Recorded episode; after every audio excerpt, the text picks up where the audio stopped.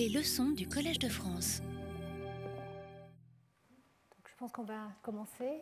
Bonjour, merci beaucoup euh, d'être venu à ce troisième cours de, la série.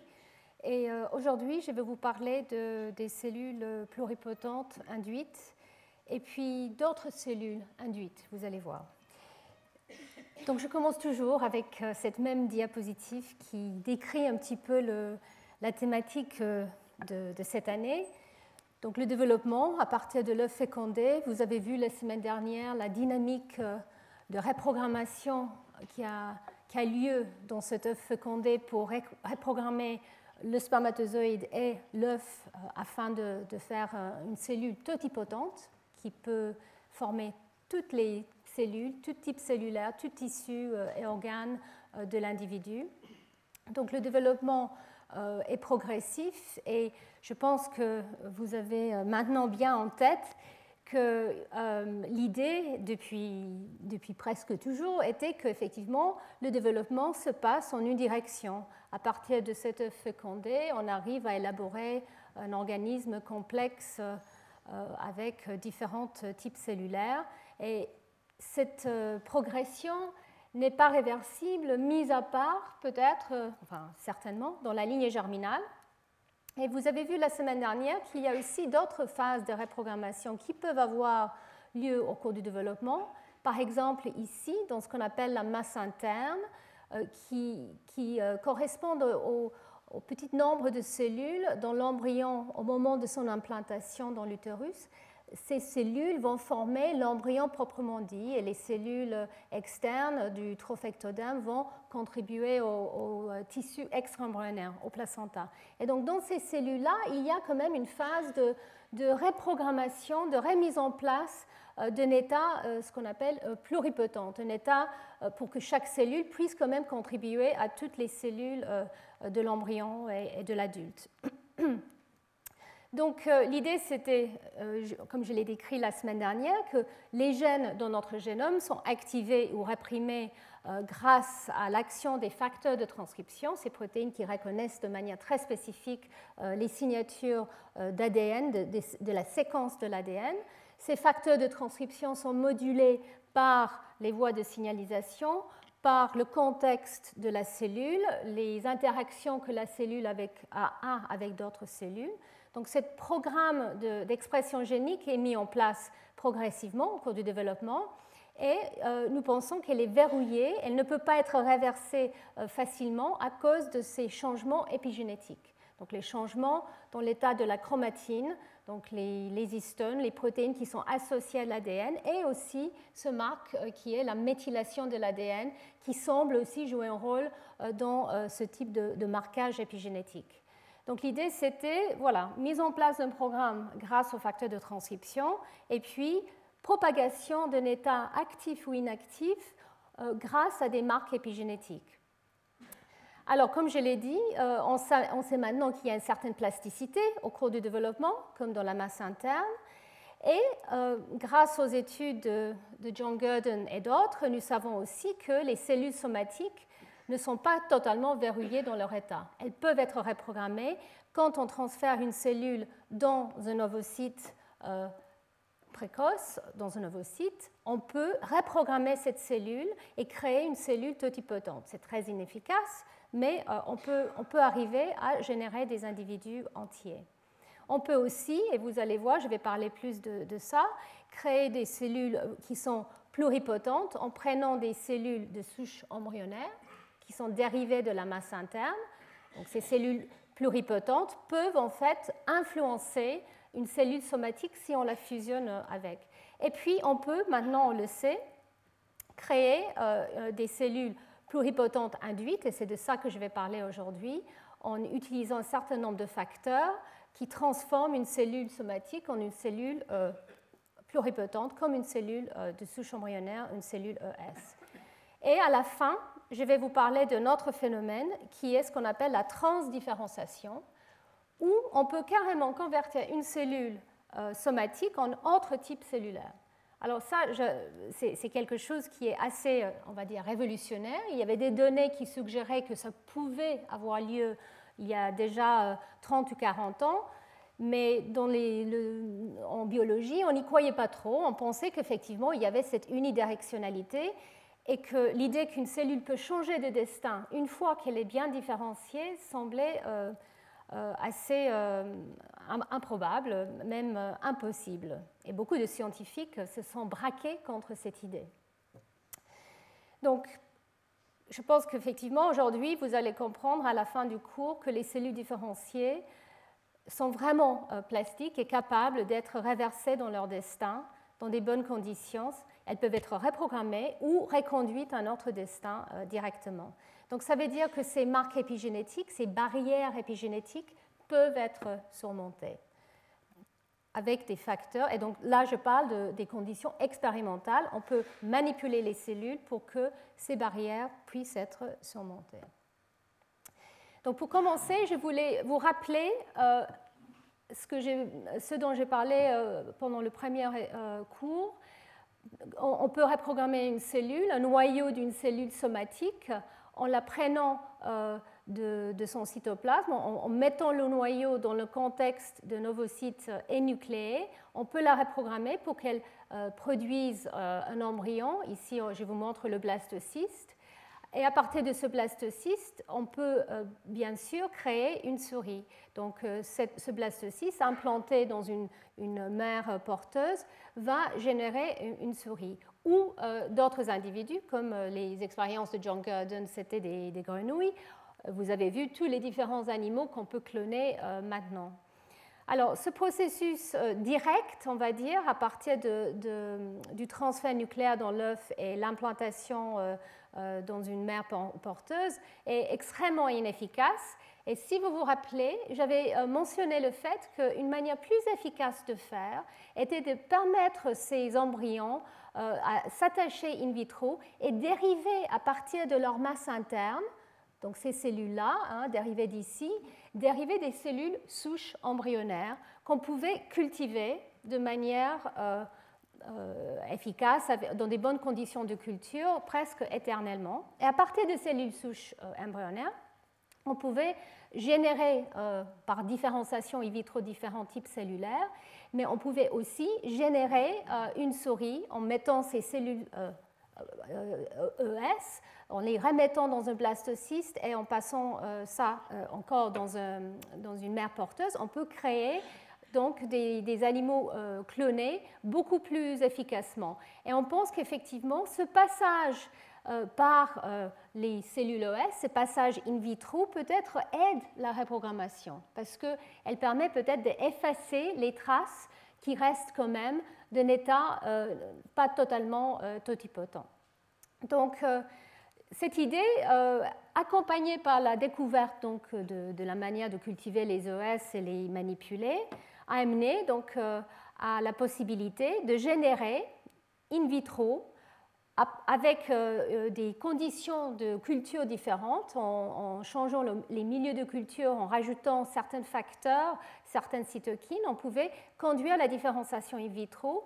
Et on arrive même aujourd'hui à créer euh, des organoïdes, on les appelle, à partir des cellules ES qu'on peut différencier dans des conditions particulières de culture en trois dimensions. Ici, vous voyez en fait une mini, une mini rétine, le, début d'un œil, qui peut être euh, générée avec la culture et les bonnes conditions de, différenciation à partir d'une cellule ES.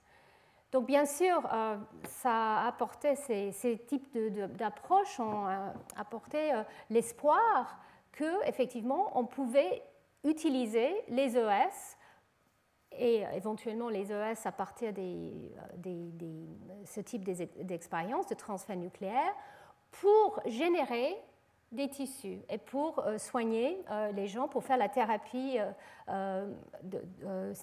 tissulaire ou cellulaire. Donc j'ai déjà euh, décrit un tout petit peu euh, de quoi il s'agissait. Ici, je vous montre euh, qu'effectivement, il y a eu cette phase de, grand espoir, qu'avec ces cellules OS pluripotentes, on pouvait dériver effectivement des cellules pour soigner des maladies comme le Parkinson, le diabète et même des leucémies ou créer de, la peau dans les cas des brûlures, etc. Donc ça, c'était un grand espoir avec éventuellement une réalité et une application pratique, mais comme je l'ai décrit, il y avait le grand problème de manipuler des, embryons humains et le besoin d'utiliser des embryons humains pour pouvoir dériver ce type de cellules. Donc il y a eu pas mal de euh, on va dire, publicité autour de ça. Et ici, je vous montre un livre en fait euh, qui est sorti et qui est devenu aussi un film où, il parlait même de générer effectivement à partir des, euh, des clones des, des, organes, de générer des organes pour pouvoir donner, soigner des, des, gens. et donc ces, ces, enfants étaient là simplement pour produire des organes. Donc effectivement, c'est quelque chose qui est impensable, mais c'est pensable, mais totalement inacceptable. Donc l'idéal, serait de pouvoir éviter complètement euh, cette utilisation d'embryons humains et imaginons euh, de dériver des cellules ES euh, e pluripotentes humaines à partir des cellules somatiques d'un individu ou même de convertir une cellule à une autre, mais c'était, comme je l'ai dit tout au début, presque impossible à imaginer il y a même juste quelques années. Et alors, donc, pourquoi les OS, euh, comment les OS ont conduit à réaliser euh, ce, rêve? En fait, je vous ramène un tout petit peu euh, dans le passé encore pour vous rappeler que quand les cellules OS, en fait, au départ, les cellules EC, donc qui étaient dérivées des teratomes, si vous vous rappelez, hein, et qui étaient quand même des, cellules pluripotentes qui étaient capables de contribuer aux trois feuillets germinales, donc il a été montré que si on prend une cellule EC ou une cellule ES et on la fusionne avec une cellule somatique différenciée, qu'est-ce qu'on arrive à produire? Alors ce type de manip était fait en fait avec euh, plusieurs types cellulaires, pas que avec les ES, mais différents types cellulaires. Les gens euh, induisaient la fusion chimiquement euh, avec le PEG et posaient la question qu'est-ce qui se passe? Quel est le phénotype de la cellule hybride?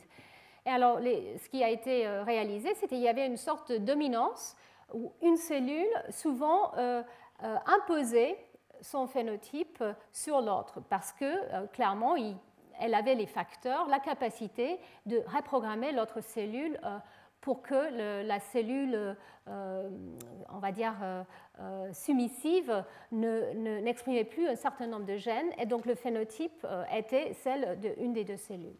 Alors, dans les cas des ES, euh, il, était, euh, il, est devenu euh, clair assez rapidement que les ES sont, toujours, ou quasiment toujours, la cellule qui domine. Quand on fusionne une, cellule ES, une cellule EC avec un lymphocyte, un, splénocyte ou, une cellule neuronale, la cellule va devenir pluripotente. Elle est donc transformée en pluripotence. Et donc, euh, une manière euh, euh, assez élégante que ça a été montré, ce, processus de, dominance et puis de reprogrammation, c'était une étude du labo de, Tada en 2002. Et ça, c'est un exemple, mais où ils ont utilisé des cellules, des thymocytes, qui étaient dérivées d'une souris qui avait ce gène de pluripotence, OCT4, dont je vous ai déjà parlé, euh, euh, qui était fusionné à une, protéine fluorescente. Donc comme ça, on pouvait regarder l'expression euh, de, ces gènes. Alors, dans les cellules, dans les thymocytes, d'habitude, OCT4 n'est pas exprimé. Évidemment, c'est un, gène qui est exprimé qu'au cours du développement et qui est important pour, la pluripotence. Donc, dans la cellule somatique, OCT4 n'est pas exprimé. Et ils ont pris une cellule femelle justement pour pouvoir regarder comment le chromosome X inactif se comportait au cours de, cette euh, expérience de fusion. Et ils ont fusionné la cellule femelle avec une cellule mâle ES. Et ils ont euh, regardé avec quelle vitesse euh, le gène OCT4 était exprimé, quelle efficacité. Et ils ont vu que juste deux jours après fusion, et donc là, dans ce cas-là, les deux noyaux euh, fusionnent, donc en fait, la cellule devient euh, tétraploïde, hein, si vous voulez. Elle a donc le génome euh, 2N de la, du, thymocyte et le génome 2N de, de, la cellule ES. Et ils ont vu qu'effectivement, OCT4 était activé euh, environ deux jours plus tard. Et ici, vous voyez, ça, c'est les cellules après fusion. elles ont bien l'air des colonies de cellules ES, si vous vous rappelez ce que j'ai montré la semaine dernière. En tout cas, voilà, c'est des, petites colonies des cellules ES. Et les cellules qui ont réactivé donc le, le, gène OCT4 qui était présent que dans les thémocytes en forme fluorescente, on va dire, vous voyez que ces, cellules réactives, elles ressemblent tout à fait comme les autres. Donc, morphologiquement, elles ressemblent à des ES.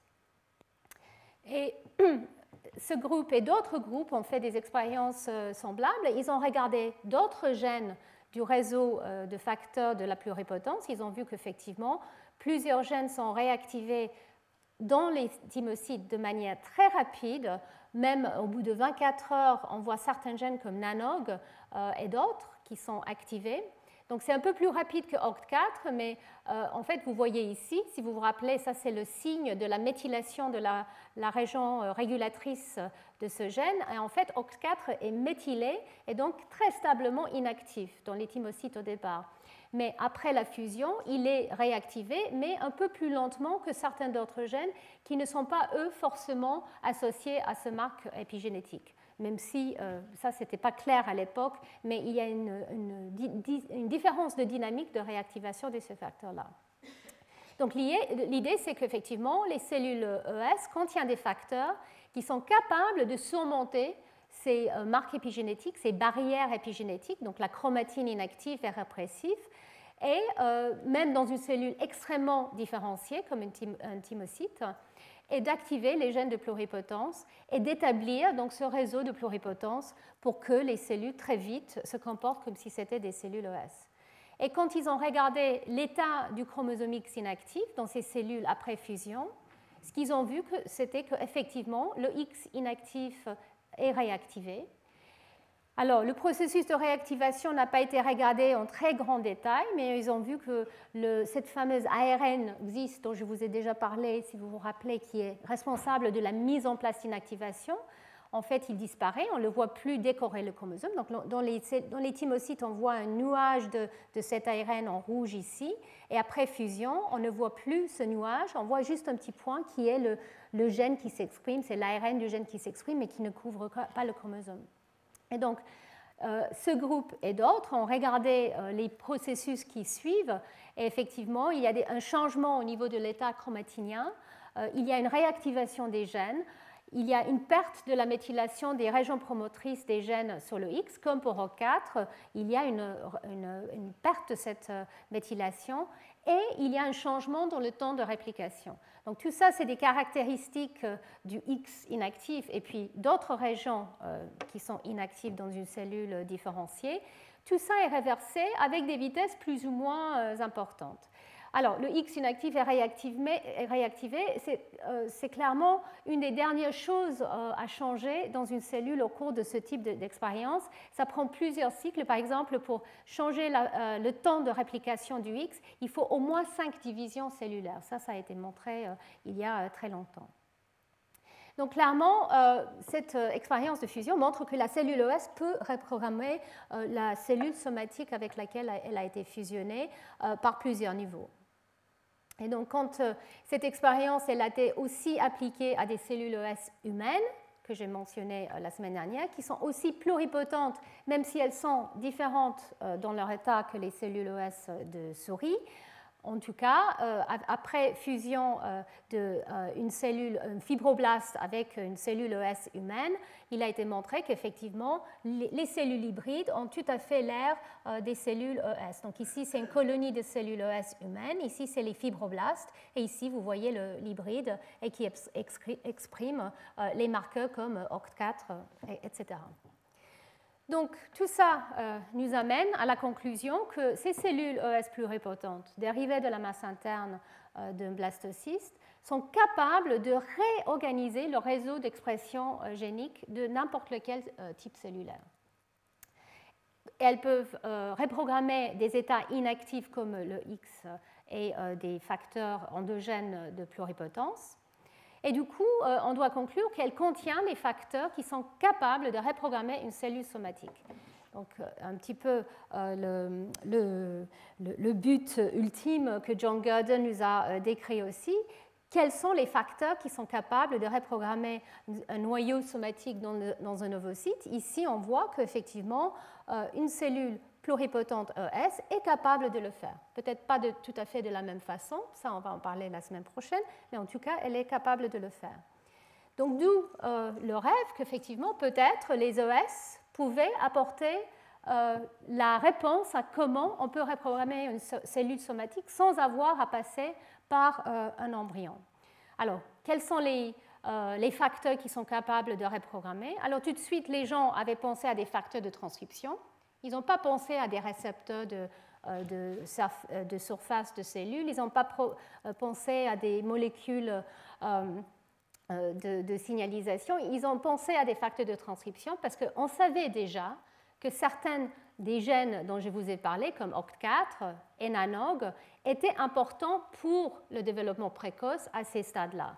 Et euh, avec des tests génétiques, c'est-à-dire des, délétions et autres, et surexpression, il a été montré que c'est ces facteurs de transcription qui sont quand même capables de programmer l'embryon tout au début euh, dans euh, les, trois lignages, les trois décisions, le trophectoderme, l'endoderme primitif et l'épiblaste. Et donc, effectivement, quand on fait ce type d'expression de fusion, il a été montré que NANOG, un de ces facteurs de pluripotence, clairement peut augmenter l'efficacité de la reprogrammation. Il a été aussi montré que OCT4 est absolument essentiel pour la reprogrammation. Quand on prend une ES et un lymphocyte, si on délète OCT4, on, ne peut plus reprogrammer ces cellules. Donc il y avait euh, plusieurs pistes qui indiquaient qu'effectivement, les facteurs de transcription qui étaient spécifiques des cellules OS pour la pluripotence étaient essentiels pour la reprogrammation euh, induite par euh, fusion des, des, cellules. Donc là, c'est un bref rappel des facteurs de transcription qui sont essentiels pour le réseau de pluripotence, donc il y en a plusieurs, mais euh, ceux dont je vous ai parlé la semaine dernière, OCT4, NANOG, SOX2 et KLF4, euh, sont essentiels pour maintenir la capacité de la cellule de se différencier euh, vers tout type cellulaire, donc les trois feuillets germinales, ectoderme, mésoderme et endoderme. Et ces facteurs sont aussi importants pour l'autorenouvellement des cellules, pour qu'elles continuent à se diviser de manière éternelle. Donc, l'idée, c'est que ce réseau d'expression euh, des gènes est important pour permettre la prolifération euh, et le survie de ces cellules, mais aussi pour empêcher les gènes qui normalement vont s'activer au cours de, la différenciation. Donc, en fait, ce sont des activateurs et des répresseurs en même temps, un frein pour la différenciation et un stimulus pour euh, la, la, propagation dans une étape pluripotente. Pardon. Et donc, euh, ces euh, facteurs peuvent se auto-réguler. Donc, OCT4, euh, la protéine OCT4 régule le gène OCT4 et régule aussi les gènes non-OC, KLF2, 4, etc. Donc, en fait, l'idée, c'est qu'on peut, si on arrive à bien maintenir ce réseau de facteurs de transcription actifs, on peut maintenir les cellules dans un état pluripotente. Alors ici, je vous montre euh, le, gène OX4 lui-même. Donc voilà le gène, voilà euh, la région promotrice. Et comme je l'ai dit, la protéine elle-même, associée à plusieurs autres protéines qui font partie du réseau euh, de pluripotence, sont importants pour l'expression d'OCT4. Et au cours de la différenciation, on élimine on, diminue les niveaux via différentes voies de un de ces facteurs ou de ces facteurs et on casse ce réseau et on peut déclencher donc la différenciation. Alors avec ces connaissances et avec le défi d'éviter d'utiliser les embryons, euh, voilà euh, Shinya Yamanaka, un, chercheur, médecin-chercheur japonais qui a, étudié la médecine au Japon et qui est parti aux États-Unis faire un postdoc pendant plusieurs années. Et en rentrant au Japon, c'est très intéressant de lire la manière qu'il décrit un peu son retour. Euh, il s'est senti, euh, on va dire, un peu obligé de, revenir vers euh, des, expériences très appliquées pour la médecine c'était une frustration quelque part pour lui d'être forcé de, partir dans ce voie, euh, on va dire, médicale, quand il était euh, en même temps un chercheur avec un intérêt. Et il avait un moment où il a failli partir, repartir aux États-Unis, quitter le Japon. Et en fait, il dit que euh, c'était en visitant, en rendant visite à, la clinique de, de, Nami, une clinique de fécondation in vitro, qu'il a euh, regardé au microscope euh, des embryons humains qui étaient en train de se développer avant réimplantation. Donc là, il s'agissait d'une clinique pour aider des, couples, une clinique de FIV.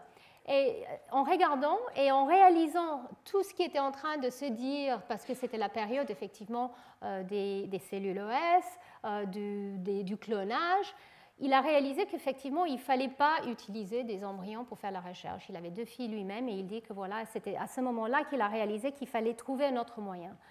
Et vu qu'il avait travaillé sur les cellules euh, euh, lui-même, et il était très inspiré par les expériences de Jamie Thompson, des premières cellules humaines, les expériences de hybrides dont je vous parlais, il s'est dit, mais peut-être ça sera euh, relativement imaginable, simple, de utiliser les ES pour essayer, pour identifier les gènes, les facteurs à partir des ES qui pourraient forcer euh, la reprogrammation d'une cellule somatique. Si on pouvait forcer l'expression de ces gènes dans une cellule somatique, peut-être on pourrait la transformer en cellule OS. Donc c'était, ça semble tellement simple et logique comme, euh, idée à l'époque, mais euh, clairement il fallait oser parce que c'était pas quelque chose qui était, comme je l'ai dit, tout à fait acceptable. L'idée qu'une cellule pouvait revenir en arrière dans son, dans son, son état, était quelque chose qui n'était pas très, très accepté, même si les, expériences d'hybride indiquaient que c'était peut-être possible. donc voilà, l'idée c'était est-ce que le réseau de facteurs de pluripotence pouvait, si exprimé dans une cellule somatique, transformer une cellule somatique en cellule EES Et alors, euh, Yamanaka est un excellent chercheur et médecin, mais aussi quelqu'un euh, qui a toujours eu euh, un esprit compétitif et sportif. Et je pense que pour faire ce qu'il a fait, vous allez voir la série d'expériences en juste quelques années qui ont transformé la manière dont on pense de, des cellules OS, des cellules souches, parce qu'il a réussi effectivement à gagner le pari qu'il s'est mis lui-même à cette époque. Et euh, il y a une revue qui a été écrite au moment où euh, le prix Nobel a été accordé à lui et à John Gurdon pour ses expériences.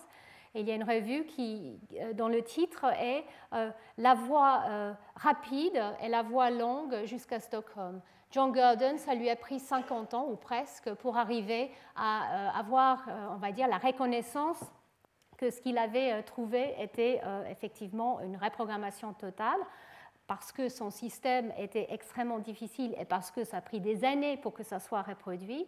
Dans le cas de Yamanaka, ça n'a pris que six ans, donc la, voie courte.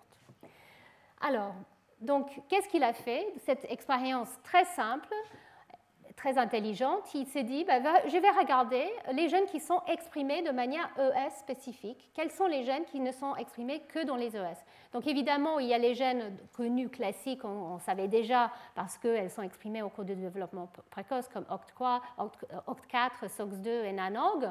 Euh, et il avait aussi à l'esprit que d'autres gènes pourraient aussi être importants parce qu'il a été montré que dans le système des OS, si on manipulait certains gènes, on, affectait la pluripotence. Donc il a fait une liste en prenant les données euh, publiées, une liste de 24 gènes.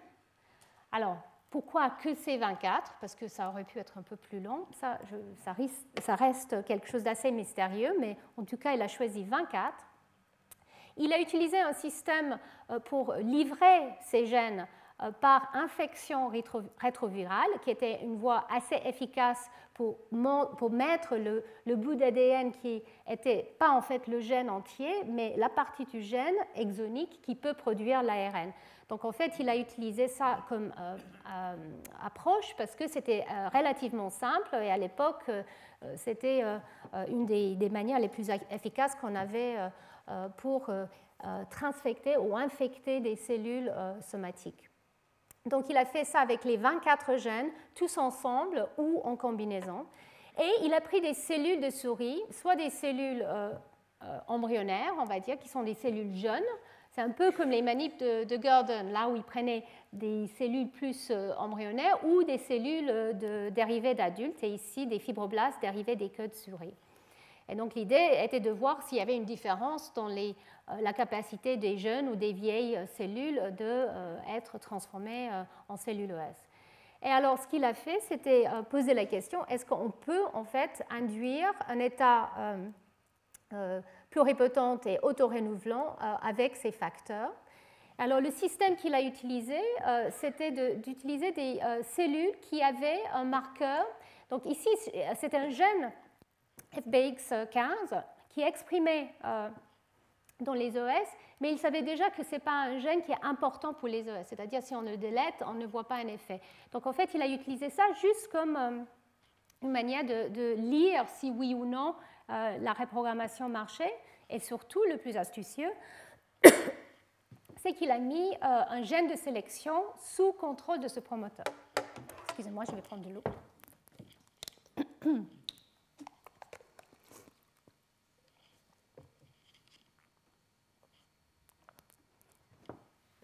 Et donc l'idée, c'est que si la cellule devenait pluripotente, elle allait exprimer ce gène qui pouvait être sélectionné, et donc du coup, il pouvait sélectionner des colonies de cellules qui survivaient quand il mettait la drogue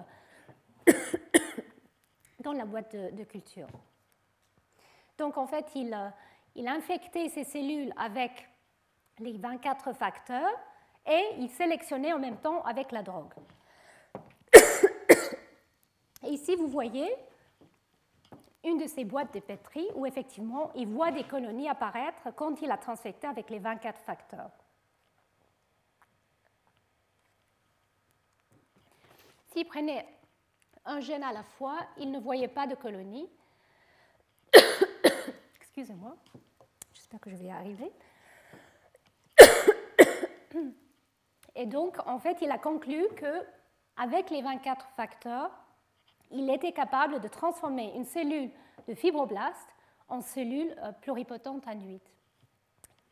Et comme vous voyez, la, morphologie de ces cellules, donc ça c'est les cellules ES pluripotentes, ça c'est les fibroblastes, et ça, ça ce sont les cellules induites, elles ressemblent plus à des cellules OS qu'à à des fibroblastes.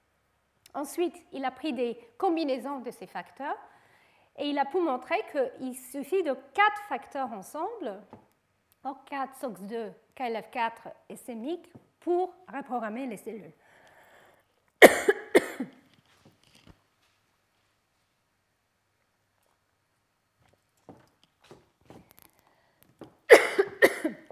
Excusez-moi, j'étais enrhumée, je pensais que c'était fini, mais clairement pas. Donc, les quatre facteurs étaient capables d'induire euh, cet état qui ressemblait à une cellule ES. Alors la morphologie ne suffit, pas.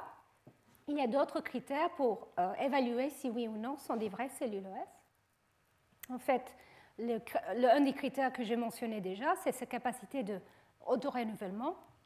l'expression des facteurs de pluripotence endogènes, pas ceux qui ont été utilisés pour infecter les cellules, mais les, gènes euh, endogènes de, la cellule euh, de fibroblaste euh, induite. les profils d'expression qui doivent être semblables à des cellules OS. Et la pluripotence, c'est-à-dire la capacité de différencier aux trois feuillets germinales, qui est liée à cette capacité de créer des teratomes, c'est un test classique des cellules OS, et la capacité d'être transmis par la lignée germinale, c'est le test ultime. Si une cellule peut contribuer à la lignée germinale, alors ça veut dire qu'effectivement, elle est totalement pluripotente. Alors en fait, les premières euh, colonies euh, IPS qui ont été isolées ne passaient pas tous ces tests. Alors je vais vous montrer un petit peu en détail parce que c'était quand même, je dirais, le, papier, euh, le premier papier et je dirais le, le papier qui nous a tous étonnés tellement. Alors, ils ont mesuré la, division cellulaire au cours, euh, euh, euh, au cours, du temps. Et ici, vous voyez une cellule de fibroblaste, elle se divise et puis elle s'arrête. En fait, elle ne peut pas se diviser éternellement, c'est une cellule différenciée, elle a une capacité limitée de division, donc très vite, la courbe arrête. Par contre, les ES, ici, vous voyez, c'est des carrés, continuent éternellement, et les IPS, les clones IPS qu'ils ont étudiés, la même chose ils ont aussi regardé l'état de méthylation euh, des gènes endogènes de pluripotence comme OCT4 et NANOG. Alors, NANOG était déméthylé, comme dans les OS. Par contre, euh, OCT4 n'était pas euh, si déméthylé que ça. Dans les OS, ici, en fait, je vous montre les. parce que je me suis dit, il y a certains d'entre vous qui ne savent pas ce que c'est, ces petits carrés noirs et blancs. En fait, tout ce que ça montre, c'est l'état des différentes CPG au niveau de leur méthylation. Donc, ici, si c'était une molécule, un, gène. Ici, vous voyez qu'il y a certains CPG qui sont méthylés en noir et certains pas en blanc. Quand c'est blanc, c'est pas méthylé. Quand c'est noir, c'est méthylé. Donc ici, c'est différentes euh, euh, molécules et on voit qu'effectivement, la plupart des CPG semblent être méthylés. Dans les OS, euh, clairement, OCT4 est déméthylé. Donc, ce n'est pas tout à fait comme les ES. Et alors, qu'est-ce qui se passe au niveau des gènes? Quelles sont euh, l'expression des gènes? Donc, ici, je vous montre le réseau de pluripotence, tous les, gènes qui doivent être exprimés dans les cellules ES. Et en fait, ici, vous voyez euh, les ES. Donc, ça, c'est différents gènes qui doivent être exprimés dans les OS, comme vous voyez ici. Donc ça, c'est une expérience qui prend l'ARN et qui euh, arrive à le détecter. Je ne vais pas rentrer dans les détails, mais c'est une manip de RT-PCR, de transcription reverse et amplification. Donc on peut voir l'expression euh, de tous ces gènes dans les OS. Pas du tout dans les fibroblastes, fibroblastes euh, donc les MEF ici. Par contre, dans les IPS, vous voyez que dans certains cas, oui, il y a une bonne expression, mais dans d'autres cas, non. Donc en fait, c'est assez hétérogène. Donc l'expression a été semblables, mais pas identiques. Et ici, c'est une manière plus euh, sophistiquée de montrer ça. Donc ici, c'est tout le génome, tous les gènes qui sont exprimés dans le génome des cellules IPS par rapport aux cellules ES. Et en fait, euh, niveau d'expression haut ou bas, euh, vert ou rouge. Et vous voyez qu'effectivement, les ES, ils ont un profil ainsi, et que les IPS, ils ont des profils quand même assez différents. Différents aussi des fibroblastes, mais pas identiques aux cellules ES. Donc c'était euh, pas tout à fait parfait, mais néanmoins, quand on différenciait ces cellules ou on créait des, euh, teratomes, on pouvait créer des teratomes, mais quand on, différenciait les, cellules, on voyait que effectivement les trois feuillets euh, pouvaient, se développer.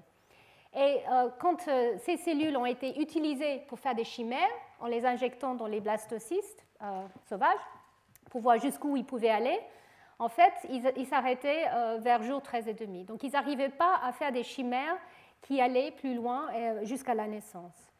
Donc, même si ces cellules qu'on appelle euh, des cellules pluripotentes induites IPS sont semblables aux cellules ES, elles avaient plusieurs défauts, et en particulier, pas de production de chimères qui, qui, pouvaient naître, et bien sûr, pas de transmission dans la lignée germinale. Donc la reprogrammation était peut-être là, mais elle était incomplète. Donc ça, c'était le premier papier. Et très vite, euh, un an plus tard, Yamanaka euh, a, attaqué la question euh, en utilisant un différent système. Au lieu d'utiliser FBX15 comme le gène qui pouvait être sélectionné, il a utilisé le gène NANOG lui-même. Il a pris un BAX, en fait c'est un, un, grand morceau d'ADN qui contient ce gène NANOG, et il a mis dans ce gène le marqueur fluorescent et le marqueur de sélection puromycine. Et il a créé des souris transgéniques avec ça, et à partir des fibroblastes de ces souris transgéniques, il a refait la même expérience avec les quatre facteurs, en fait avec plusieurs combinaisons encore une fois. Et là, il a obtenu euh, non seulement des, des, chimères, mais une transmission à la lignée germinale. Alors, je ne vais pas rentrer dans les détails, mais les souris agouties que vous voyez ici, qui sont marrons, sont dérivés des cellules somatiques purement euh, euh, avec euh, ce type de, système de, sélection. Donc ici, je vous résume tout ça. En fait, ils ont donc l'utilisation de Nanog comme test était beaucoup plus efficace, peut-être parce que Nanog montre un, peu mieux l'état pluripotente. L'expression, et puis surtout, une des possibilités qu'ils ont évoquées, c'est qu'ils ont laissé ça beaucoup plus longtemps c'est-à-dire la sélection pouvait durer beaucoup plus longtemps. Et donc, en fait, une sélection plus longue a fait que peut-être la reprogrammation était plus efficace. Ils arrivaient à avoir plus de clones et de meilleure qualité. Néanmoins, euh, l'efficacité est très très basse. Hein. C'était déjà bas et là c'est encore très très bas. Donc 0,1% simplement, mais la qualité était meilleure. Et ici par exemple, vous voyez au niveau du promoteur d'OCT4, il y avait une déméthylation dans ces euh, cellules euh, IPS, contrairement aux cellules que je vous avais montrées tout à l'heure. Et donc l'expression des gènes aussi était beaucoup plus semblable aux cellules OS. Et ils pouvaient créer des tératomes, évidemment puisqu'ils ont arrivé quand même à créer des, souris, euh, les tests de différenciation marchaient euh, euh, extrêmement bien. Mais le problème ici, ce qu'ils ont réalisé, c'est que dans les souris qui sont nées à partir de ces cellules IPS, il y avait un très haut pourcentage de tumeurs. Donc 20% des, des, nouveau-nés ont développé des tumeurs au bout de quelques semaines. Donc de 121 souris F1, euh, ils ont euh, eu 24 euh, qui sont morts ou qui étaient tués parce qu'ils étaient déjà très faibles. Et ils ont vu que 17 de ces souris avaient des tumeurs au niveau du cou et d'autres types de tumeurs. Alors, ce n'est pas des tératomes, hein. ce n'est pas le test de tératome dont je vous ai parlé. Là, c'est les souris créées à partir de ces cellules IPS, hein, dérivées des fibroblastes à l'origine. Mais ces, souris développaient des tumeurs. Et alors pourquoi? Euh, L'idée, c'était qu'un des gènes qui a été utilisé pour, parmi les quatre facteurs magiques était CMYC. Et MYC est ce qu'on appelle un oncogène. C'est un gène qui, quand il est exprimé, va permettre une euh, croissance, euh, une division incontrôlée des cellules et va conduire vers la tumorigénèse. Donc MYC était connu comme étant euh, un inducteur de tumeurs, mais Yamanaka l'avait utilisé au départ parce qu'il savait que c'était un des facteurs qui, qui, avait déjà été défini comme étant peut-être important pour le maintien euh, de l'état des ES. Mais du coup, et clairement, ce n'était pas quelque chose qui était tout à fait euh, aussi beau que imaginé avec l'utilisation de ce facteur. Donc Yamanaka, tout de suite après, a attaqué la question. Il a essayé de créer des, souris, des, cellules pluripotentes et des souris à partir de ces cellules IPS sans MIC. Et donc il a testé effectivement euh, différentes conditions et, alors, et il a montré qu'effectivement les trois facteurs SOX2, KLF4 et OCT4, SOX2, KLF4 et OCT3, 4 étaient capables d'induire les IPS, mais à une efficacité beaucoup moindre que ce qu'on obtient avec les quatre facteurs ensemble. Ici, vous voyez le nombre de colonies qui étaient positifs euh, pour GFP et pyromycine, et ici avec les quatre facteurs, et quand ils prenaient les trois facteurs sans MIC, euh, l'efficacité était beaucoup plus euh, basse. Mais ça marchait néanmoins, et donc du coup, en plus avec la création des chimères, etc., donc effectivement, la reprogrammation marche même sans euh, cet oncogène. Alors, un point qu'il a soulevé, qui est important à garder en tête, c'était que même s'ils n'ont pas rajouté MIC comme facteur euh, exogène, le gène CMYC est présent euh, dans le génome des, des, souris, des individus, et ils ont montré qu'ils avaient quand même une augmentation du niveau de MIC endogène d'environ 20%.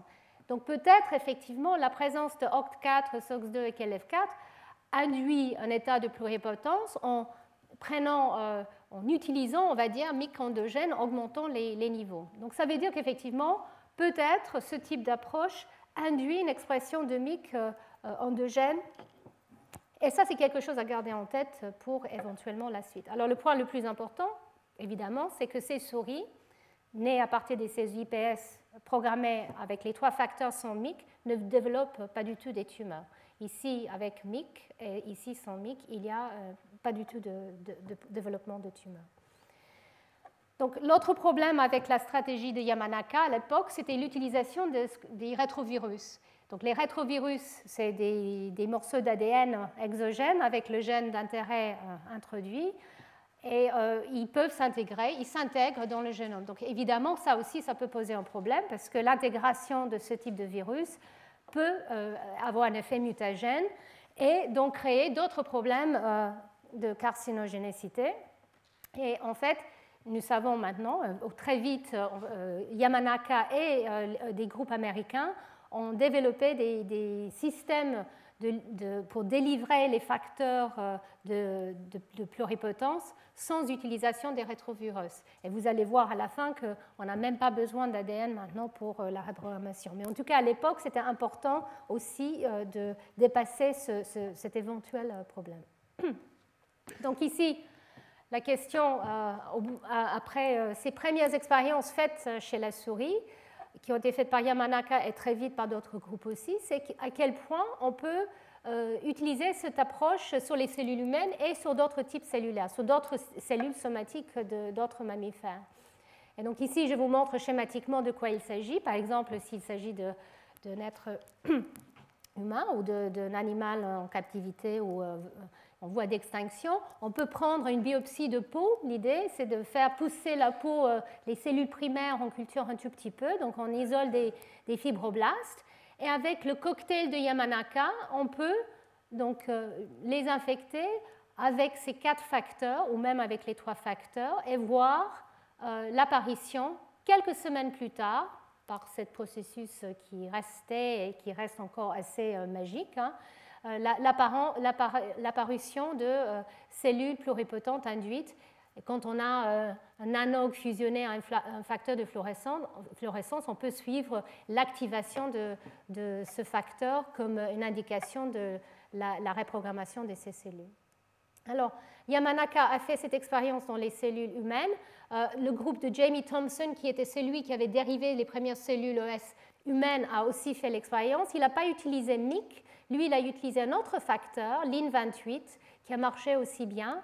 Mais en fait, euh, LIN28 remplace MIC parce que c'est un régulateur de, MIC. En fait, LIN28 euh, est un facteur qui s'associe à, l'ARN et qui régule MIC via un microRN dont, dont je ne vais pas vous parler aujourd'hui, mais en tout cas, c'est un régulateur de MIC. Donc même si ce n'est pas le facteur MIC l'oncogène, ça passe quand même par cette voie. En tout cas, les deux groupes ont réussi à créer des cellules euh, pluripotentes induites chez l'humain donc elles avaient la morphologie des cellules ES humaines, elles étaient capables de se auto-renouveler, comme euh, chez la souris, ça a été montré. Elles avaient des transcriptomes, c'est-à-dire l'expression génique qui ressemblait euh, beaucoup à des cellules ES humaines, et les marqueurs correspondants. Le promoteur de OCT4 a été hypométhylé. Elles étaient capables aussi de créer des, des tératomes. Donc ici, je vous montre juste la morphologie de ces cellules. Donc ici, il s'agit des, cellules euh, au cours de leur reprogrammation qui forment des colonies comme les OS. Ici, c'est une colonie qui n'était pas, euh, euh, qui n'était pas, n'est pas devenue une cellule IPS.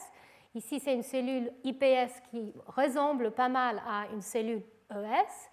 Et en fait, ici, c'est une cellule qui est au cours de différenciation. Et ici, ce sont les fibroblastes à l'origine de l'expérience. Donc, euh, les facteurs appropriés étaient exprimés dans ces cellules IPS, comme NANOG et d'autres facteurs. Et comme je l'ai dit, en utilisant ces cellules, donc maintenant les implantant euh, chez la souris, des tératomes pouvaient être développés euh, des trois feuillets germinales, montrant qu'effectivement ces cellules étaient capables de se différencier de manière pluripotente.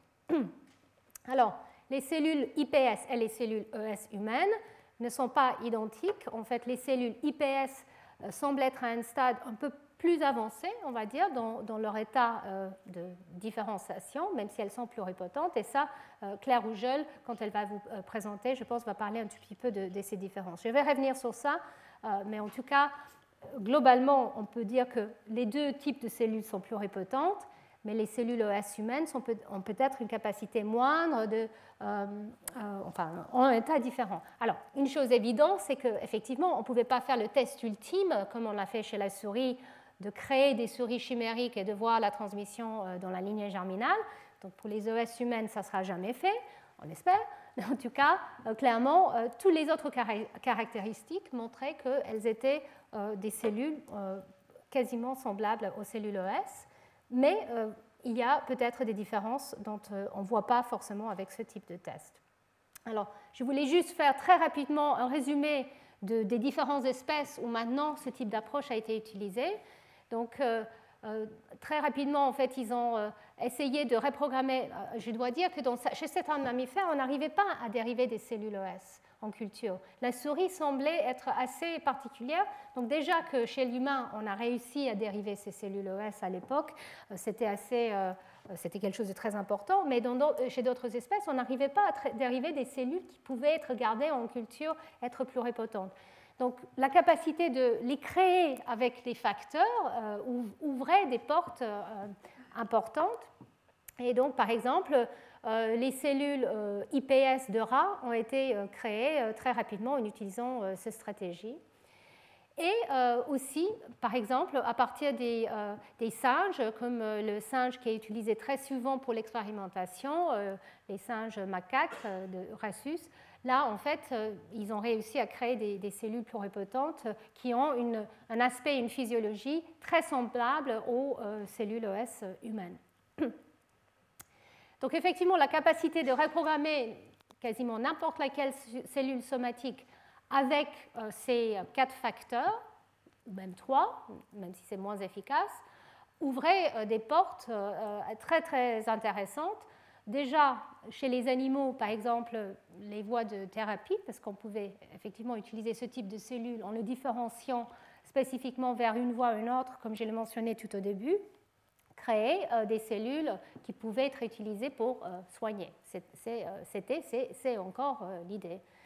Et on peut imaginer aussi que pour des, animaux qui sont presque en voie d'extinction, on pouvait créer des IPS comme une manière de les sauver, comme je l'ai mentionné lors du premier cours avec le, le clonage.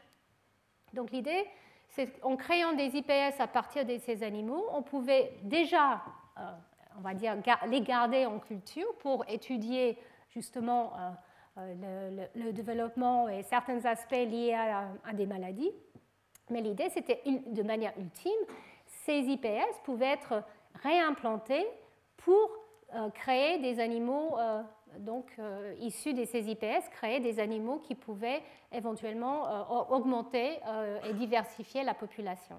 Donc, c'est quelque chose qui, a été essayé. Donc, pour deux, espèces en voie de disparition, donc le, je ne sais pas comment on dit en français, mais c'est le, drill et le rhinocéros blanc du Nord en Afrique, tous les deux en Afrique. Donc, pour ces deux animaux, les cellules IPS ont été créées, euh, créées avec succès, donc avec les caractéristiques euh, attendues des cellules ES. Alors, l'étape qui n'a pas encore été accomplie, évidemment, euh, c'était de pouvoir utiliser ces cellules IPS pour générer des individus. Et ça, c'est quelque chose qui, avec les techniques de reproduction assistée, on espère un jour va peut-être être faisable, soit en utilisant les mêmes animaux ou avec les animaux, on va dire, porteurs qui sont proches, des espèces qui sont très proches, qui pourraient être utilisés comme des, porteurs. En tout cas, si je fais un résumé de ce que je viens de, vous dire ici, à la suite de ces premiers papiers de Yamanaka, euh, où il a défini ces quatre facteurs de transcription qui étaient importants et suffisants pour la reprogrammation nucléaire des cellules somatiques, pour faire ces cellules induites euh, pluripotentes. L'efficacité était basse, comme je l'ai dit, 0,1 à 2% maximum, donc très inefficace, mais extrêmement reproductible. Et ça, c'est, je pense, le point très important, c'est qu'en un an, trois groupes dans le monde ont réussi à reproduire ces expériences. Donc ça montre que euh, effectivement la manière que les expériences ont été faites et le protocole tel qu'il a été publié par Yamanaka était tout à fait euh, reproductible et donc très rassurant et le domaine a explosé en quelques années. Alors, comme je l'ai dit, les IPS ressemblent à des OS à plusieurs niveaux, mais euh, une des questions qui restait était est-ce qu'elles étaient vraiment équivalentes ou est-ce qu'elles gardaient quand même une certaine mémoire de de l'histoire somatique? Donc je vais revenir sur ce point dans un instant.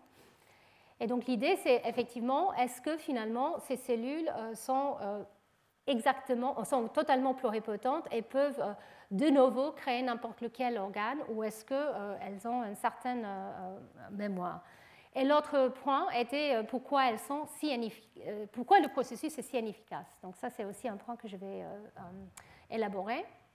Alors, une question qui est sortie à, ce moment, évidemment, c'était pourquoi ces quatre facteurs? Par exemple, le nanog ne fait pas partie des facteurs qui étaient essentiels. Pourquoi ces quatre facteurs? Alors ça, c'est encore un peu mystérieux. Pourquoi à l'époque ces quatre facteurs étaient essentiels Alors, les trois facteurs euh, les plus essentiels, OCT4, SOX2 et KLF4, sont tous des facteurs de transcription, comme je l'ai dit, qui sont importants au cours du développement et qui sont importants effectivement pour réprimer certains euh, lignages et euh, qui sont importants pour activer des, gènes dans les ES. Donc on pense qu'effectivement, surtout OC4 et SOX2 sont peut-être les deux facteurs vraiment clés pour permettre ce réseau de pluripotence de se mettre en place.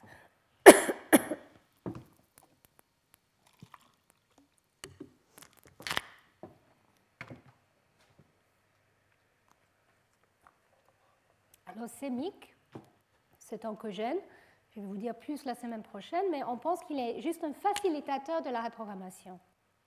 Effectivement, ce n'est pas un facteur qui va s'associer à des promoteurs des gènes ou à des enhancers, mais c'est un facteur qu'une fois qu'un gène est associé avec ce type de facteur, il va permettre le remodelage de la chromatine, il va permettre la transcription de manière plus efficace. Donc voilà euh, les quatre facteurs euh, tels qu'ils étaient connus à l'époque. Et donc ici, je vous montre juste, que ça soit euh, pas euh, une boîte noire entière, parce que la semaine prochaine, je vais élaborer beaucoup plus sur euh, le processus de reprogrammation mécanistiquement. Mais en tout cas, l'idée, c'est qu'effectivement, au cours de cette phase de 2-3 semaines un peu magique, cette boîte noire où on, infecte ou on transfecte ces quatre facteurs dans une cellule somatique, et 2-3 semaines plus tard, on a des cellules pluripotentes induites qui apparaissent. Qu'est-ce qui se passe?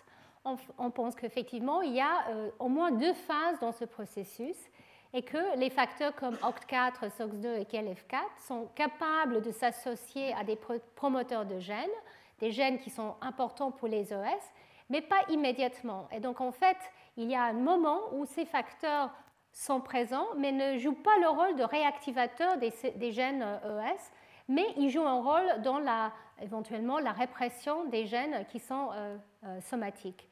Et sémique, comme je l'ai dit, lui-même, tout seul, il ne peut pas euh, en fait aider. On pense qu'effectivement, les facteurs OCT, KLF4 et SOX2 sont des facteurs de transcription, mais qui ne sont pas vraiment des pionniers. Je vais revenir sur ce point dans un, un moment. Ils ne peuvent pas s'associer quand la chromatine est complètement fermée. Mais quand la chromatine est ouverte, ces facteurs peuvent, arriver et peuvent commencer la transcription.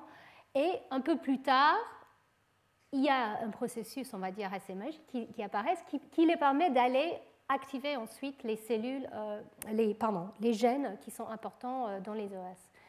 Donc, il y a la notion qu'effectivement, il y a des barrières épigénétiques qui doivent être surmontées. Mais euh, je dois dire, et vous allez voir ça à la fin, que chacun de ces facteurs maintenant peut être remplacé par d'autres facteurs. On sait maintenant que les quatre facteurs ne sont pas indispensables. On peut rajouter d'autres facteurs de transcription ou de micro-RN qui régulent, eux, des facteurs, ou même des molécules chimiques qui peuvent interférer ou promouvoir certaines actions des, modificateurs de la chromatine. Et donc, en fait, on peut remplacer ces facteurs pour arriver à une pluripotence induite. Mais je vais revenir sur ça plus tard. Alors, est-ce que les IPS sont réellement équivalents aux cellules ES Donc ici, euh, je vous montre en fait l'état d'une cellule totalement différenciée, euh, où il n'y a euh, pas, une, expression des gènes de pluripotence. Les gènes de, la cellule différenciée sont exprimés. Et en fait, avec l'expression des facteurs de Yamanaka, on passe par cette phase où effectivement euh, les gènes de différenciation commencent à baisser dans leur expression, les gènes de pluripotence commencent à s'exprimer. Et en fait, maintenant, on réalise que la plupart des, euh, cellules IPS qui, sortent de cette expérience euh, sont en fait des cellules qui sont un petit peu reprogrammées, ou même beaucoup, mais qui ne sont pas totalement équivalents aux cellules ES. Et il y a juste une petite euh, sous-population ou, fraction de ces clones qui sortent, qui sont réellement équivalents aux, cellules ES. Euh, e ah, donc, la question, c'est pourquoi c'est si, inefficace? Alors, pour les cellules ES humaines, la situation, comme je l'ai dit, est un petit peu différente parce que les cellules ES humaines sont différentes moléculairement à certains niveaux des cellules ES myurines. Mais en tout cas, comme le cas chez la souris, les cellules induites pluripotentes euh, ne sont pas euh, euh, complètement identiques, mais elles sont quand même assez similaires.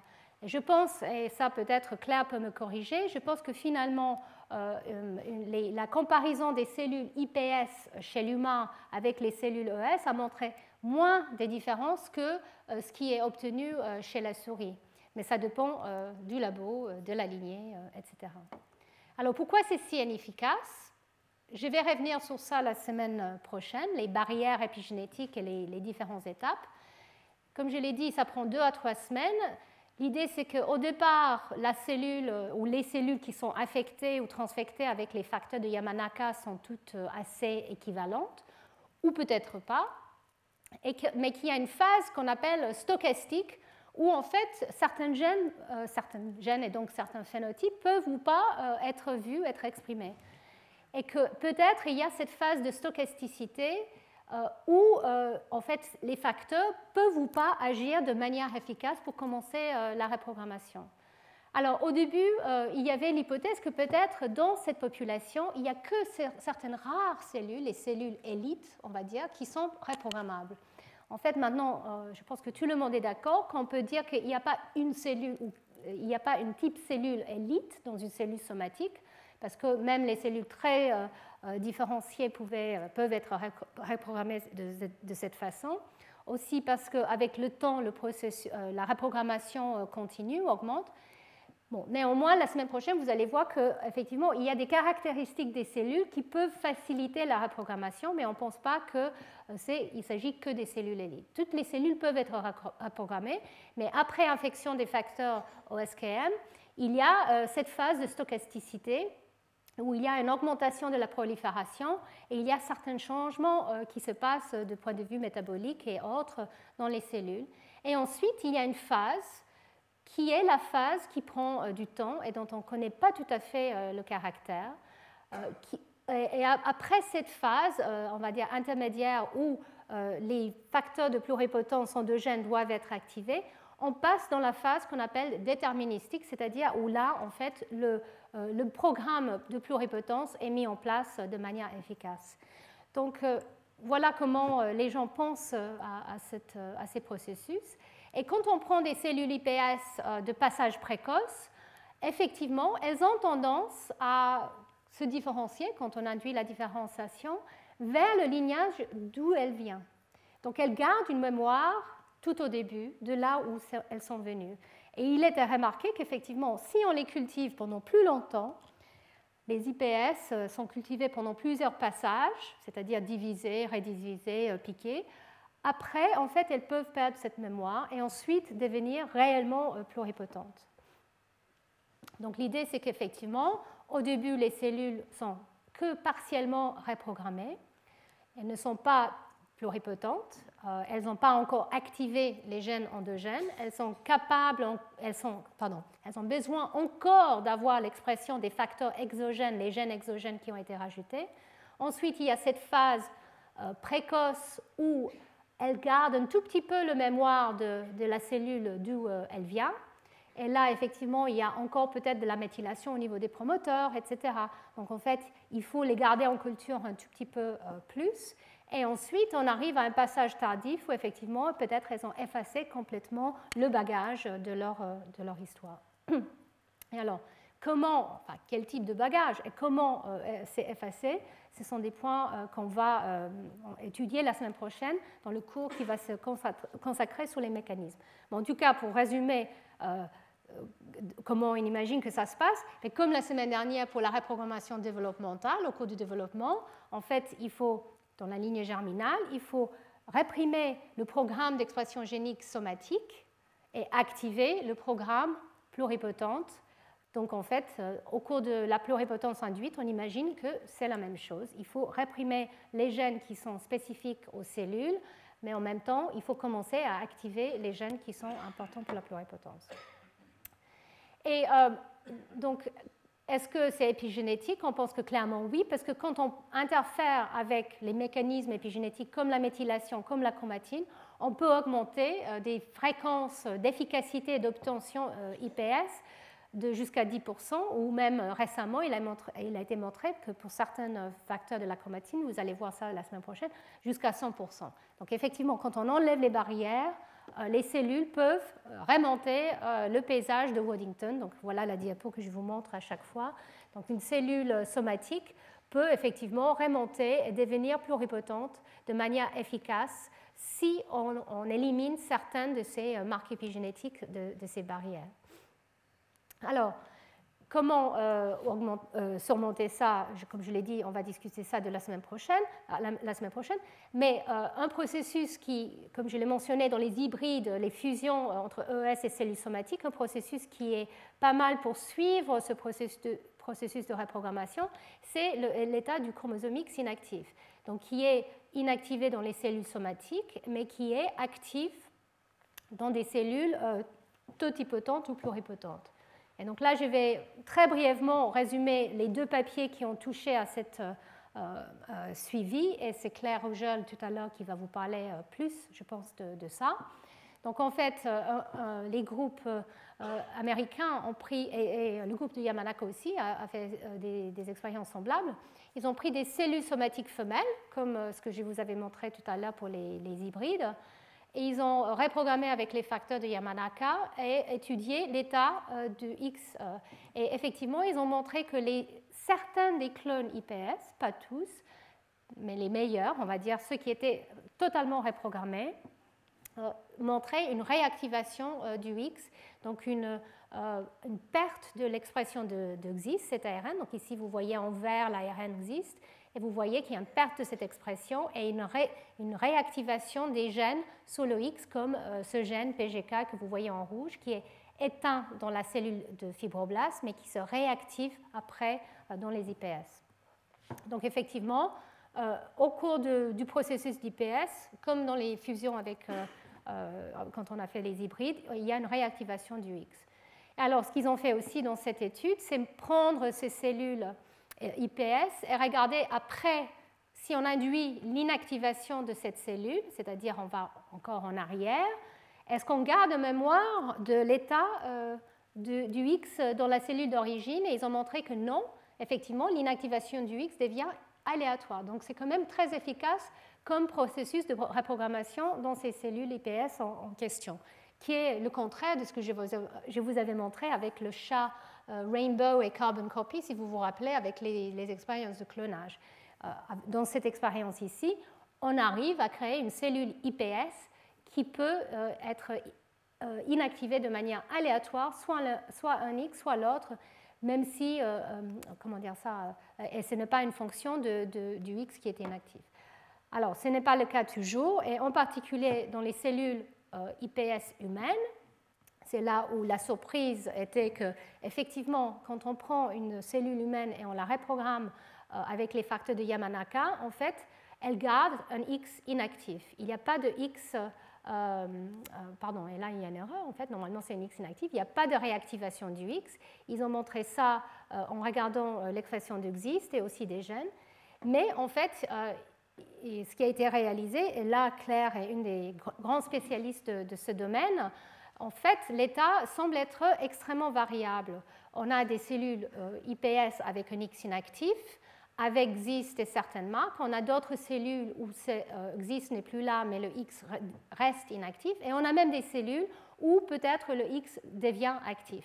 Donc en fait, c'est une situation beaucoup plus, euh, on va dire, hétérogène. Est-ce que c'est parce que la reprogrammation ne marche pas si bien que ça dans les, les IPS humaines? On pense que non c'est parce qu'en fait, les cellules ES humaines, comme je l'ai rappelé, ne sont pas la même chose que les cellules ES euh, murines. Et c'est le même pour les IPS, on pense. Et dans l'embryon humain, comme je l'ai mentionné la semaine dernière, on pense qu'effectivement, euh, l'état du X inactif ou du X dans la masse interne n'est pas tout à fait la même que euh, dans un embryon de souris. Donc il y a des différences dans l'état du X dans les cellules ICM, de l'ICM de l'embryon, dans les OS et dans les IPS. Donc c'est très intéressant, euh, mais effectivement c'est très différent de ce qui se passe euh, chez la souris. Alors, donc là, je vais vous faire un résumé des perspectives des cellules IPS.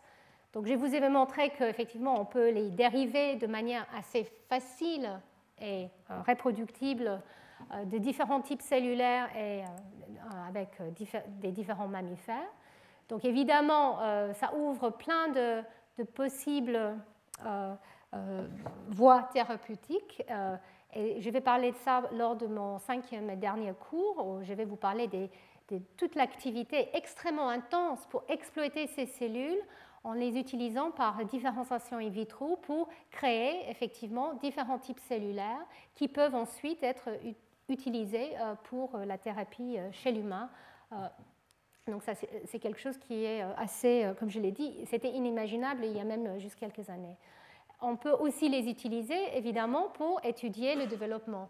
Même dans les espèces où on n'avait pas la capacité de dériver des ES efficacement, maintenant, on a la possibilité d'étudier certaines étapes du développement. Et en dérivant des cellules IPS à partir de, de patients, on peut aussi étudier pourquoi et comment un défaut donné, un défaut génétique, peut conduire à une maladie dans une boîte de pétri. Euh, bon, évidemment, il y a certaines maladies qui ne peuvent pas être suivies dans une boîte de pétri, mais en tout cas, on peut étudier au moins les mécanismes moléculaires qui pourraient être perturbés dans ces situations. Et ça, c'est quelque chose de très important parce que jusque-là, on n'avait que les modèles murins euh, et quelques autres modèles euh, animaux, mais là, on peut réellement regarder comment la différenciation et le développement des cellules humaines se passent pour comprendre les maladies humaines euh, qui doivent quand même être assez spécifiques à des espèces. Évidemment, ce type de, cellules peut aussi être utilisé pour tester différents types de molécules, des drogues, pour des traitements, pour l'expression ou la répression de certaines voies. Donc ça, c'est quelque chose qui... Il y a une explosion de littérature pour faire aussi des cribles, pour identifier des nouveaux acteurs impliqués dans différents processus. Et enfin, on peut aussi utiliser ces cellules, comme les OS, pour faire la modification génétique in vitro.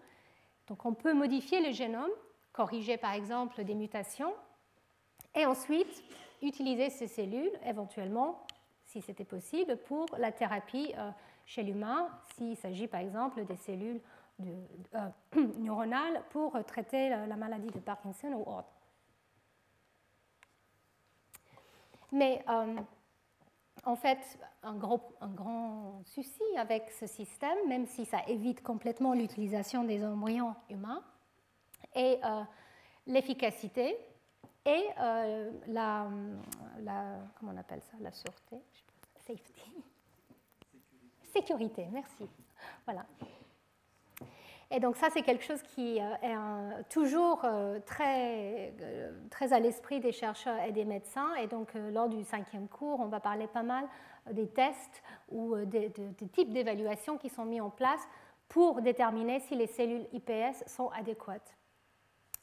Et un point aussi qui, qui, reste toujours un petit peu en tête, c'est est-ce que les IPS, parce qu'elles sont pluripotentes, parce qu'elles ont été créées avec euh, ce type de cocktail, pourraient quand même avoir un risque de, cancer? Même si on enlève euh, il semblerait, dans des papiers euh, qui, utilisent les IPS chez la souris en tout cas, qu'il y a un risque plus important de, cancer avec les cellules pluripotentes induites. Chez la souris, là je parle. Donc c'est quand même quelque chose qu'il faut garder en tête. Et du coup, euh, il y a un énorme effort pour essayer d'améliorer euh, l'efficacité et la sécurité de ce type de cellules. Donc, je vais parler un petit peu, euh, pas mal lors du cinquième cours, mais je mentionne quand même certains points. Donc, on peut, comment dire ça, donner les facteurs de transcription dont j'ai parlé de manière plus efficace, exprimer par exemple les facteurs endogènes. On peut traiter pour augmenter l'efficacité, euh, pour perturber les, les, les, barrières épigénétiques. On peut euh, améliorer les conditions de culture, c'est un point très important, mais que je vais traiter euh, au cinquième cours. En tout cas, pour améliorer la manière qu'on on induit les facteurs de, de, pluripotence, il y a eu une panoplie de papiers qui sont sortis.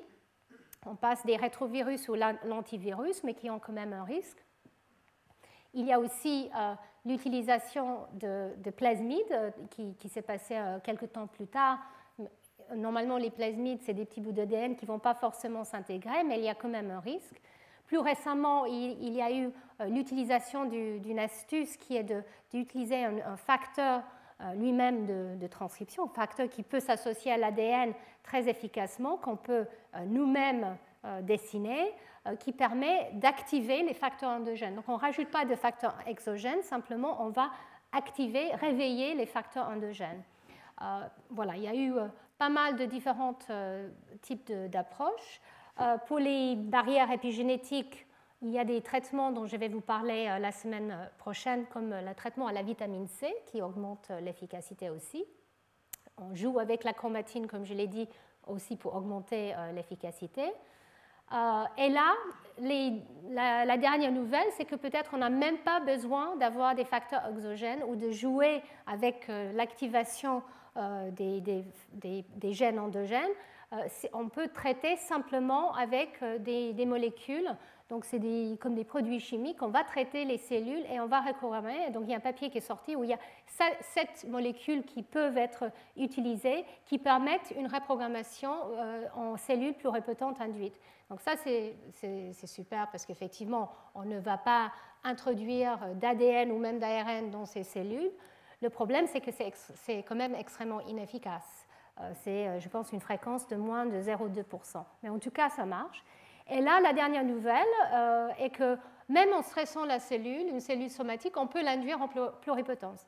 Alors, quand j'ai, quand commencé mes cours cette année, euh, ce papier est sorti et je me suis dit, c'est magnifique, je vais faire tout un cours juste sur ça. Parce qu'en fait, en changeant euh, le milieu de, de, culture des cellules en un milieu un peu plus acide, il a été reporté qu'on peut induire la pluripotence.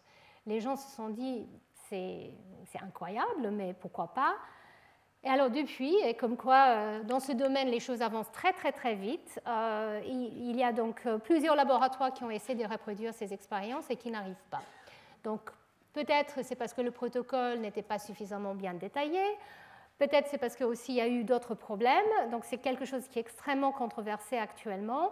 Et contrairement aux manip de Yamanaka, qui en un an, euh, trois autres papiers sont sortis de d'autres labos et c'était extrêmement reproductible, là, clairement, ça, ce n'est pas le cas. Donc je pense que ça, c'est à prendre avec un point d'interrogation. En tout cas, euh, voilà ce qu'on avait pu apprendre avec les facteurs de Yamanaka et l'induction de la pluripotence. Alors, je voulais quand même mentionner euh, quelque chose qui va m'amener à, donc à, la, fin de mon cours. Donc, les facteurs de transcription, euh, ces quatre facteurs, comme je l'ai dit, peuvent être remplacés par d'autres facteurs. Donc, à l'époque, euh, différents labos ont testé différents facteurs de transcription du réseau pluripotent. Et ils ont réalisé qu'effectivement, les, facteurs de pluripotence pouvaient se, remplacer ou les régulateurs de ces facteurs. Et alors, la surprise est arrivée euh, il y a juste euh, un an, où en fait les gens ont pris pas les facteurs de pluripotence, mais des facteurs de transcription qui étaient spécifiques à des, à des voies particulières, à des lignages, c'est-à-dire à la différenciation. Et donc, qu'est-ce qu'ils ont vu? C'est qu'en en fait, si on prend les facteurs de transcription pour la voie de mésoderme et la voie d'ectoderme, et on les exprime en même temps dans une cellule somatique, on induit la pluripotence. Alors là, effectivement, euh, je pense que ça, a pas mal euh, euh, la réflexion dans le domaine. Alors les deux papiers qui, qui ont décrit ce type d'expérience ont décrit qu'effectivement, il faut que les deux lignages soient, comment dire ça, activés en même temps pour que la pluripotence en fait soit, euh, euh, soit, euh, soit induite. Et on savait déjà que les facteurs OCT4 et SOX2, comme je l'ai dit, étaient là pour réprimer ce type de gène. Et donc là, l'idée dans, ces papiers, c'est que ces, ces, spécificateurs de différentes voies, de alternative lineage specifiers, ensemble pouvaient quelque part se auto-neutraliser et générer un état de pluripotence. Donc les détails moléculaires sont loin d'être compris, ça vient d'être euh, publié, mais l'idée c'est que la pluripotence finalement c'est une sorte d'équilibre entre les, les, forces de, différenciation. Alors, contrairement à ce qui est pensé par certains, comme Austin Smith, que l'état de la pluripotence est ce qu'on appelle le ground state, donc ce réseau de euh, régulation entre les facteurs de pluripotence, ces auteurs proposent que peut-être en fait l'état de pluripotence c'est juste un équilibre entre les différentes, forces de différenciation et que si on le bascule vers une voie ou une autre, on va se différencier. Mais en fait, si on arrive à euh, comment dire ça, auto-neutraliser entre les différentes voies, on arrive à un état de pluripotence. Ce qui est bien avec ce type d'approche, c'est que euh, ça, propose des euh, prédictions euh, testables, des hypothèses testables qui sont en train d'être testées pour voir si c'est le cas. En tout cas, je voulais mentionner ce travail parce que ça mène à la dernière partie ou les dernières, diapositives de ma présentation. Le point concerne les facteurs de transcription et leur puissance dans toute cette affaire. Et alors là, je vous ramène très en arrière je voulais euh, vous montrer qu'effectivement, avec des facteurs de transcription, on peut convertir une cellule en une autre. Et les premières observations euh, qui ont indiqué ce, type de transformation étaient faites, en tout cas chez les mammifères, par euh, Peter Jones, qui est un monsieur qui travaille sur la méthylation de l'ADN depuis très très très longtemps. Et il, utilisait cette drogue que j'ai mentionné déjà plusieurs fois, lors de mes cours, la 5-azacitidine, qui, qui, en fait euh, diminue le taux de méthylation. C'est un inhibiteur du maintien de la méthylation dans des cellules. Et en fait, il traitait des fibroblastes. Et ici, vous voyez, ces, cellules-là, ce sont des fibroblastes. Il traitait les fibroblastes avec la 5-azacé. Et il a remarqué, en fait, des, sortes de structures dans sa boîte. Alors, il pensait que c'était des contaminations, donc en fait, il, a jeté les boîtes au début. Il pensait que c'était des champignons. Et puis, il a réalisé qu'en fait, ce n'était pas du tout des, autre chose que des cellules euh, de mammifères, mais c'était euh, différents types de cellules. Et dans ce cas-là, c'était des myotubes qui font des sortes de, tubes, de tuyaux, comme vous voyez ici. Mais il voyait aussi des adipocytes, comme vous voyez, qui, avec des, euh, des petites vésicules de, de gras, euh, comme vous voyez, ou euh, des chondrocytes. Et donc, en fait, après traitement pendant plusieurs semaines, il voyait apparaître ce type de, cellules très différentes euh, de, des cellules de fibroblastes. Donc, lui, dans son papier en 1979, il a proposé que peut-être la 5-AZC, donc ce, cette épidrogue, ce drogue qui pouvait réverser un état épigénétique, réversait certaines cellules dans un état pluripotente qui permettait euh, les cellules de se rédifférencier. En fait, ce n'était pas le cas. Euh, ce qui était en train de se passer, je vous montre très schématiquement ici, c'était le traitement 5-AZC était capable de réactiver certains gènes, des facteurs, on va dire, maîtres de régulation, pour, par exemple, dans le cas du muscle, ce facteur maître, le facteur de transcription, qui était capable d'activer le réseau d'expression des cellules musculaires. Et alors pendant une dizaine d'années, les gens ont cherché quels sont les gènes qui sont capables de rendre un fibroblaste en, cellules musculaires. Et ils ont pris tous les gènes qui étaient différentiellement exprimés entre les muscles et les fibroblastes, un par un, et ils ont testé est-ce que ce gène, quand je le transfecte dans un fibroblaste, il est capable de créer un muscle? Et ils ont trouvé que oui, il y avait un gène, le gène qui s'appelle MyOD, qui est un facteur de transcription, donc ça, c'était le laboratoire de Weintraub, euh, Weintraub qui a fait ça. Ils ont défini que ce, ce, sel, euh, facteur de transcription était capable de déclencher le réseau d'expression musculaire dans ces cellules euh, après transfection. Et ce facteur, on le sait maintenant, est ce qu'on appelle un facteur pionnier de transcription, car il est capable d'aller se lier aux séquences qu'il reconnaît dans le génome peu importe leur état chromatinien. Donc que, que ce soit euchromatique ou hétérochromatique, ce facteur est capable d'aller se lier et de recruter les euh, euh, facteurs de, remodelage qui permet euh, donc l'activation du gène et sa transcription. Donc ce type de facteur de transcription est donc capable de reprogrammer, de convertir une cellule d'un destin à un autre.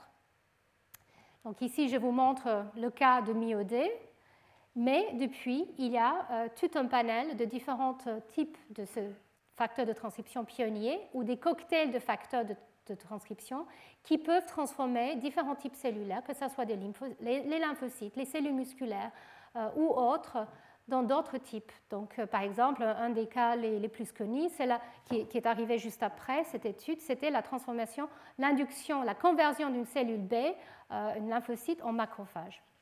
Donc, ça veut dire qu'effectivement, on n'a plus besoin euh, de passer forcément par la pluripotence pour changer d'identité. Et là, je vais faire très, très court parce qu'on est en plein, c'est quelque chose qui qui, est en pleine actualité. Il y a des papiers qui sortent tous les jours en fait sur, euh, ce type de conversion euh, d'une cellule à une autre. Il faut bien connaître les facteurs de transcription qui sont importants.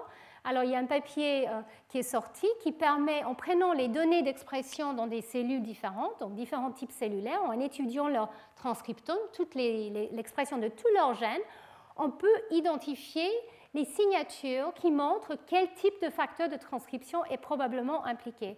Et ensuite, en faisant des analyses bioinformatiques, on arrive à identifier les facteurs les plus probables qui sont capables de reprogrammer une cellule en une autre.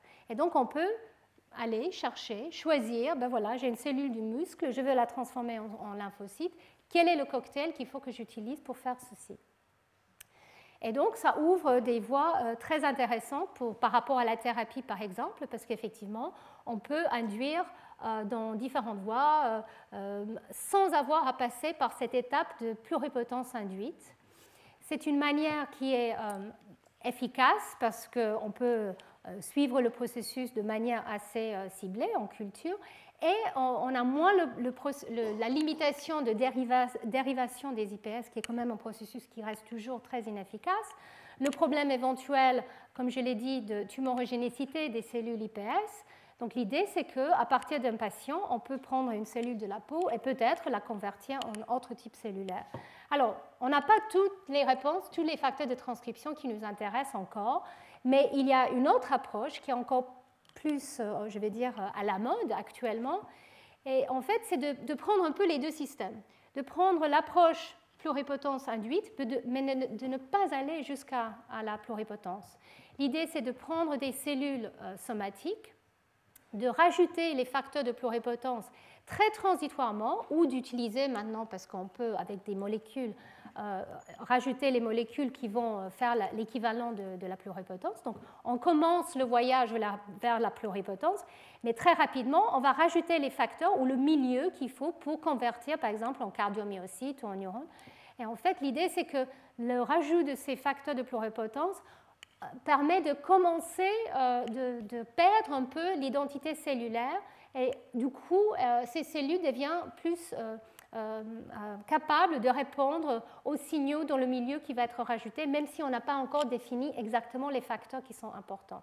Donc ça, c'est quelque chose qui, ça semble un peu plus flou, c'est un peu plus flou parce qu'on ne sait pas toujours qu'est-ce qu'il y a dans les milieux qui marchent pour différencier vers une voie ou une autre, mais c'est tellement efficace, surtout quand on n'a pas beaucoup de cellules pour certaines voies thérapeutiques où il faut avoir des cellules en quantité, c'est une manière extrêmement efficace qui est actuellement euh, utilisée euh, avec euh, effectivement l'idée de test thérapeutique.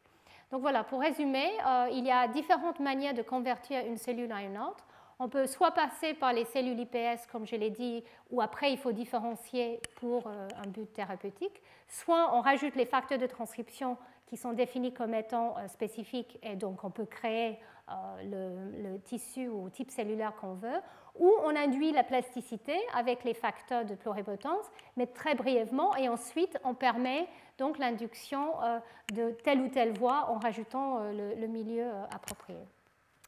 Donc, comme vous voyez, euh, les, choses deviennent euh, beaucoup plus euh, compliquées que ce qu'on imaginait au temps de, Waddington.